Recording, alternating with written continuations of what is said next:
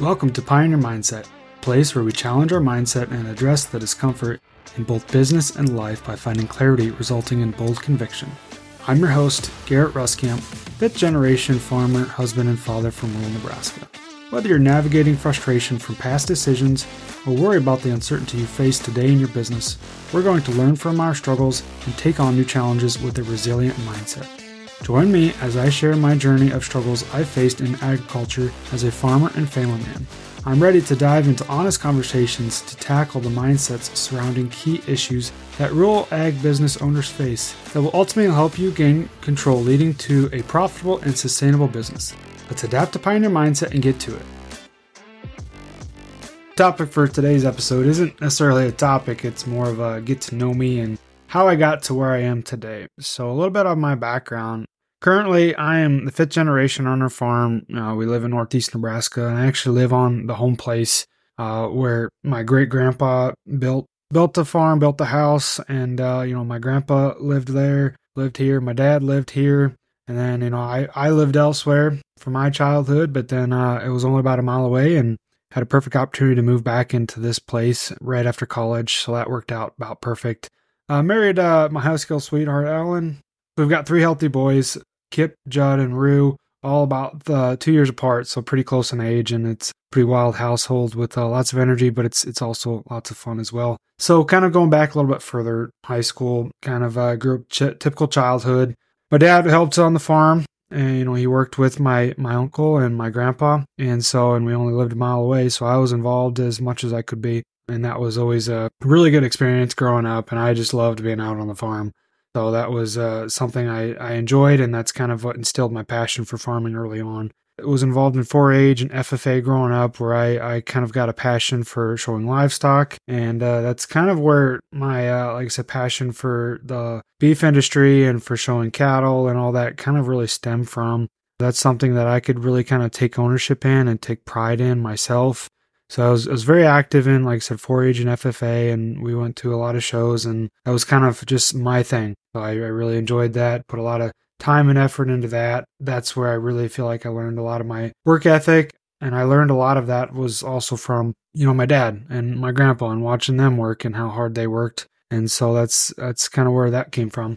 College, uh, I went to Northeast Community College. I actually went for diesel tech that's something that I was really interested in learning. And for me, that was an opportunity that I felt like if I wanted to come back to farm, I had to provide something to the farm. And we didn't necessarily do our own mechanical work. And so I felt like that was an area where I could help improve, do our own mechanics, and uh, kind of help provide value that way. And basically, uh, in order to get me back to the farm.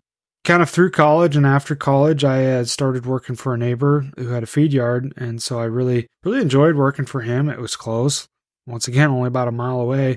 He had a row crop operation along with the feed yard, so I kind of got the best of both worlds. I got to help with the cattle and the daily chores and all that that involves and the feeding. And I, I kind of enjoyed that stuff. And then I also got to help with the, the row crops and out in the fields and doing everything that, that entails. And so I, I really did enjoy that. And was able to still help out on the farm because it was only a mile away and he was kind of flexible. And so I was still able to help out with our operation as much as I could. So, kind of a little bit about our operation is, you know, kind of the typical grandpa with his two sons, my dad and my uncle, diversified crops with livestock. We had row crops, your typical corn, soybeans, with some alfalfa, and we were covering probably about a thousand acres or so. And then we had, uh, you know, back in the day, we had hogs, you know, like everybody else in the operation, kind of around the area. You know, you were, you had your crops, but then you had your livestock to kind of diversify.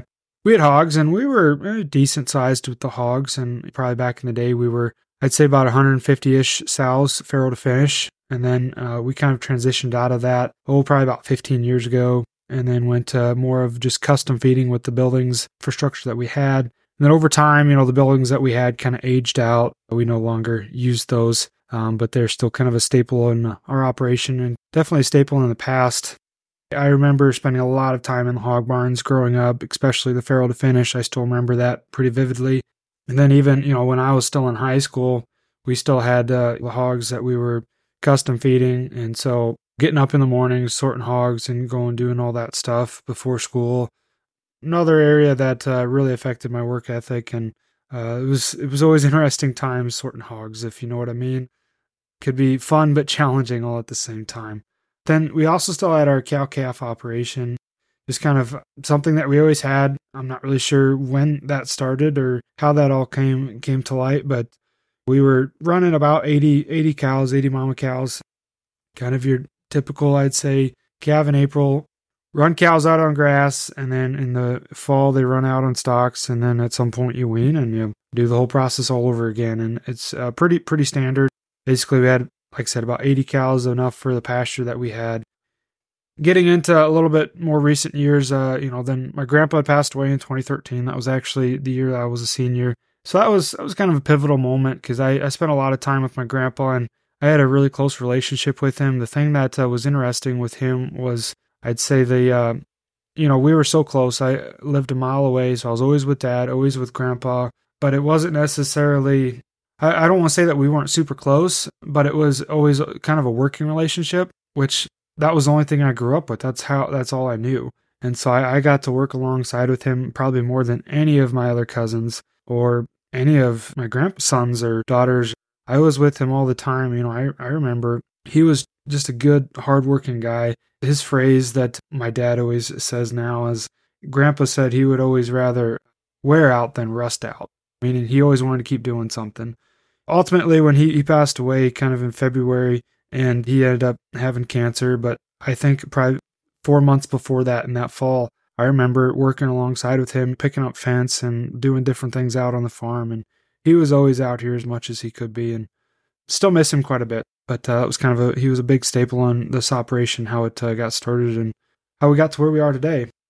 As we move closer to where we are today, our operation kind of uh, about the time that I was looking to come back after college, I was like I said really interested in cows because of the showing livestock and the showing the cows and calves and the opportunity that I had. I tried to purchase my own cows. I bought a set of bred heifers and that was kind of how I got my start into things. Prior to that, we were able to actually pick up a couple pastures locally, and so we were able to expand our cow herd a little bit. So between expanding the cow herd from the pastures and then the bred heifers that I bought, you know, I only bought about 30 bred heifers, but at the time that was kind of a big step for me to kind of get started. But it kind of took our whole operation up to about 160 head of mama cows. That's kind of where we were. And that was a good size for us, but we were had kind of uh, bumped our calving actually up till about February, March timeframe. Like anything else, that kind of brings a, its own set of challenges when you're dealing with cold, and then you get into March and you get into mud, and and so we we still kind of had some issues on the farm with calving and all that stuff. Ultimately, we're trying to find some sort of solution that would make it easier for us, make it better for the cows and the calves, and the overall health of the calves and that's that's kind of when we started looking into building a hoop building. Looked into that for a couple years, trying to find something that was just going to be overall better for just to, like I said, help keep calves alive and better calving experience and all that. Uh, eventually, we settled in 2016. We did kind of decide on a hoop building or style of hoop building that we wanted, and we went through with that. And that was more or less kind of a way to get me back to the operation, and that's that's at least how we structured it like I said, still working for the neighbor at the time, but it was uh, a way for us to expand and try to get me back. And so basically, we we put up a hoop building that was uh, supposed to hold about 150 head of cows, you know, calve in there, and then actually keep them in there as a confinement building. And at that time, we had expanded our cow herd. Basically, we uh, bought a set of fall cows, and so we were running two herds. The idea was so that way we could calve in that building and utilize it a little bit more to its fullest extent. So basically doubled our cow herd size and went from about 150, 160 head of cows up to 300 head of cows. That was kind of our first big expansion. Calving twice a year. Um, it was still my dad, my uncle, and then in 2016, that's when, like I said, when we expanded, that's when I decided to come back full time to the farm. I was, like I said, prior to that, I was still working for the neighbor, but decided to come back and work full time for the farm. And that was ultimately kind of the dream or the goal that where we wanted to get. But with all that, there came its, its own set of challenges. We actually did expand again in 2018. The idea behind the second expansion was we had the hoop building, we had this fixed expense with this overhead calving twice a year. Why not try to turn this a little bit more so we can get more out of it run more cows through there and divide that fixed expense up between more cows. Basically, we added, uh, we expanded again and added a third group to the operation. Basically, went from 300 head to 450 head of cows and really doubled our, our herd. And like I said, within three, four, five years, we went from 150 head of cows up to 450 head of cows. And that was a pretty big jump for us. That was good. I mean, I was loving it. That's uh, what we enjoyed doing. I mean, it was a lot of work, but uh, that's that was okay with me. You know, I was young and I was just learning how to go through with this experience. This hoop building was new and it was fun and to to learn and try to see what we could do differently. And one of those things where the hoop building, having 450 head of cows, it was new. It set you apart. You felt different, and that felt good. And uh, that's all that really mattered at the time. That kind of brought, like I said, with all that expansion and that short of time frame, that brought its own set of challenges, financial challenges that kind of really put us into a bind and uh, just the way that we expanded. And that was also the lull in the ag economy with the crops and the cattle markets, and all of that was pretty low. So we were struggling financially there to bring in extra income. And as you know, when you expand that way, and with the cow calf operation, it takes time. It takes that 12 months minimum to kind of bring that income back into your to your bank account. I said we had a kind of our own set of challenges there. And then the other challenge that we had was because of those challenges financially, we were struggling. It kind of weighed on my uncle quite a bit. So he actually decided to leave the operation. That was basically end of 2019, beginning of 2020. He had left the operation. So that kind of put us in a bit of a bind for, for many reasons, especially for the workload. We had, we're basically going from three full time guys down to, to two. Definitely put a lot of strain on the labor side of things, strain on me, strain on dad. But ultimately, it you know for, for the long run, it it was probably better for him, better for us. We were able to work through it, kind of shifted our roles a little bit. It didn't work out all too bad. You know, as as time progressed on, we got into you know 2020 was COVID. That obviously was uh, an interesting year, and then 21 we kind of moved into post COVID 20 2021 was probably the best year that we had as far as crops goes. We had good yields, good prices coming off of, or starting, I guess, the inflation following COVID. And uh, that was also, you know, as we really started to dive into our financials, we had uh, decided to maybe scale back on the cows a little bit. So we started kind of selling down on cows. And, you know, obviously when you have an asset like that that you kind of sell back on, you can create a little bit of cash, a little bit of revenue, and that that helps in the short term, anyways.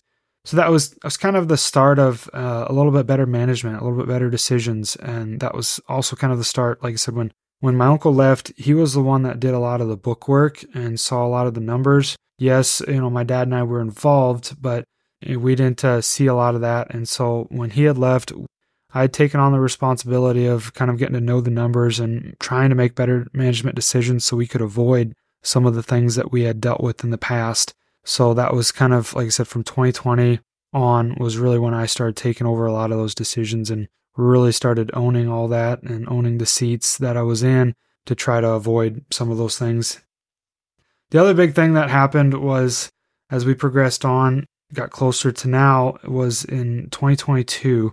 Uh, that was in May of 2022. We had a windstorm that actually came through, took out our hoop building, or I should say, it it rather messed up the arches to where uh, basically every arch in that building was compromised. So we had had a decision to make, and that was a big decision for us. Was ultimately we decided not to rebuild that, and there was many decisions that went into that, but we decided not to rebuild that, and part of that was to just put it bluntly is to take that uh, insurance settlement check to really help out our current financial position, and it did. It uh, really helped us out, kind of set us up for a little bit better success moving forward as we are today, we get to 2023, 2024. The operation consists of me, my dad, and then my wife Ellen. She's a big part of this. She does a lot of the book work and kind of keeps us on track and uh, helps in many ways that I can't even describe. But um, it's so it's me, dad, Ellen, and then we continue to farm row crops, and we still have some cows, but we're actually in the process of um, selling down most of our cows. Uh, we've just kind of decreased our cows a little bit tried to scale back to a, something that was a bit more manageable.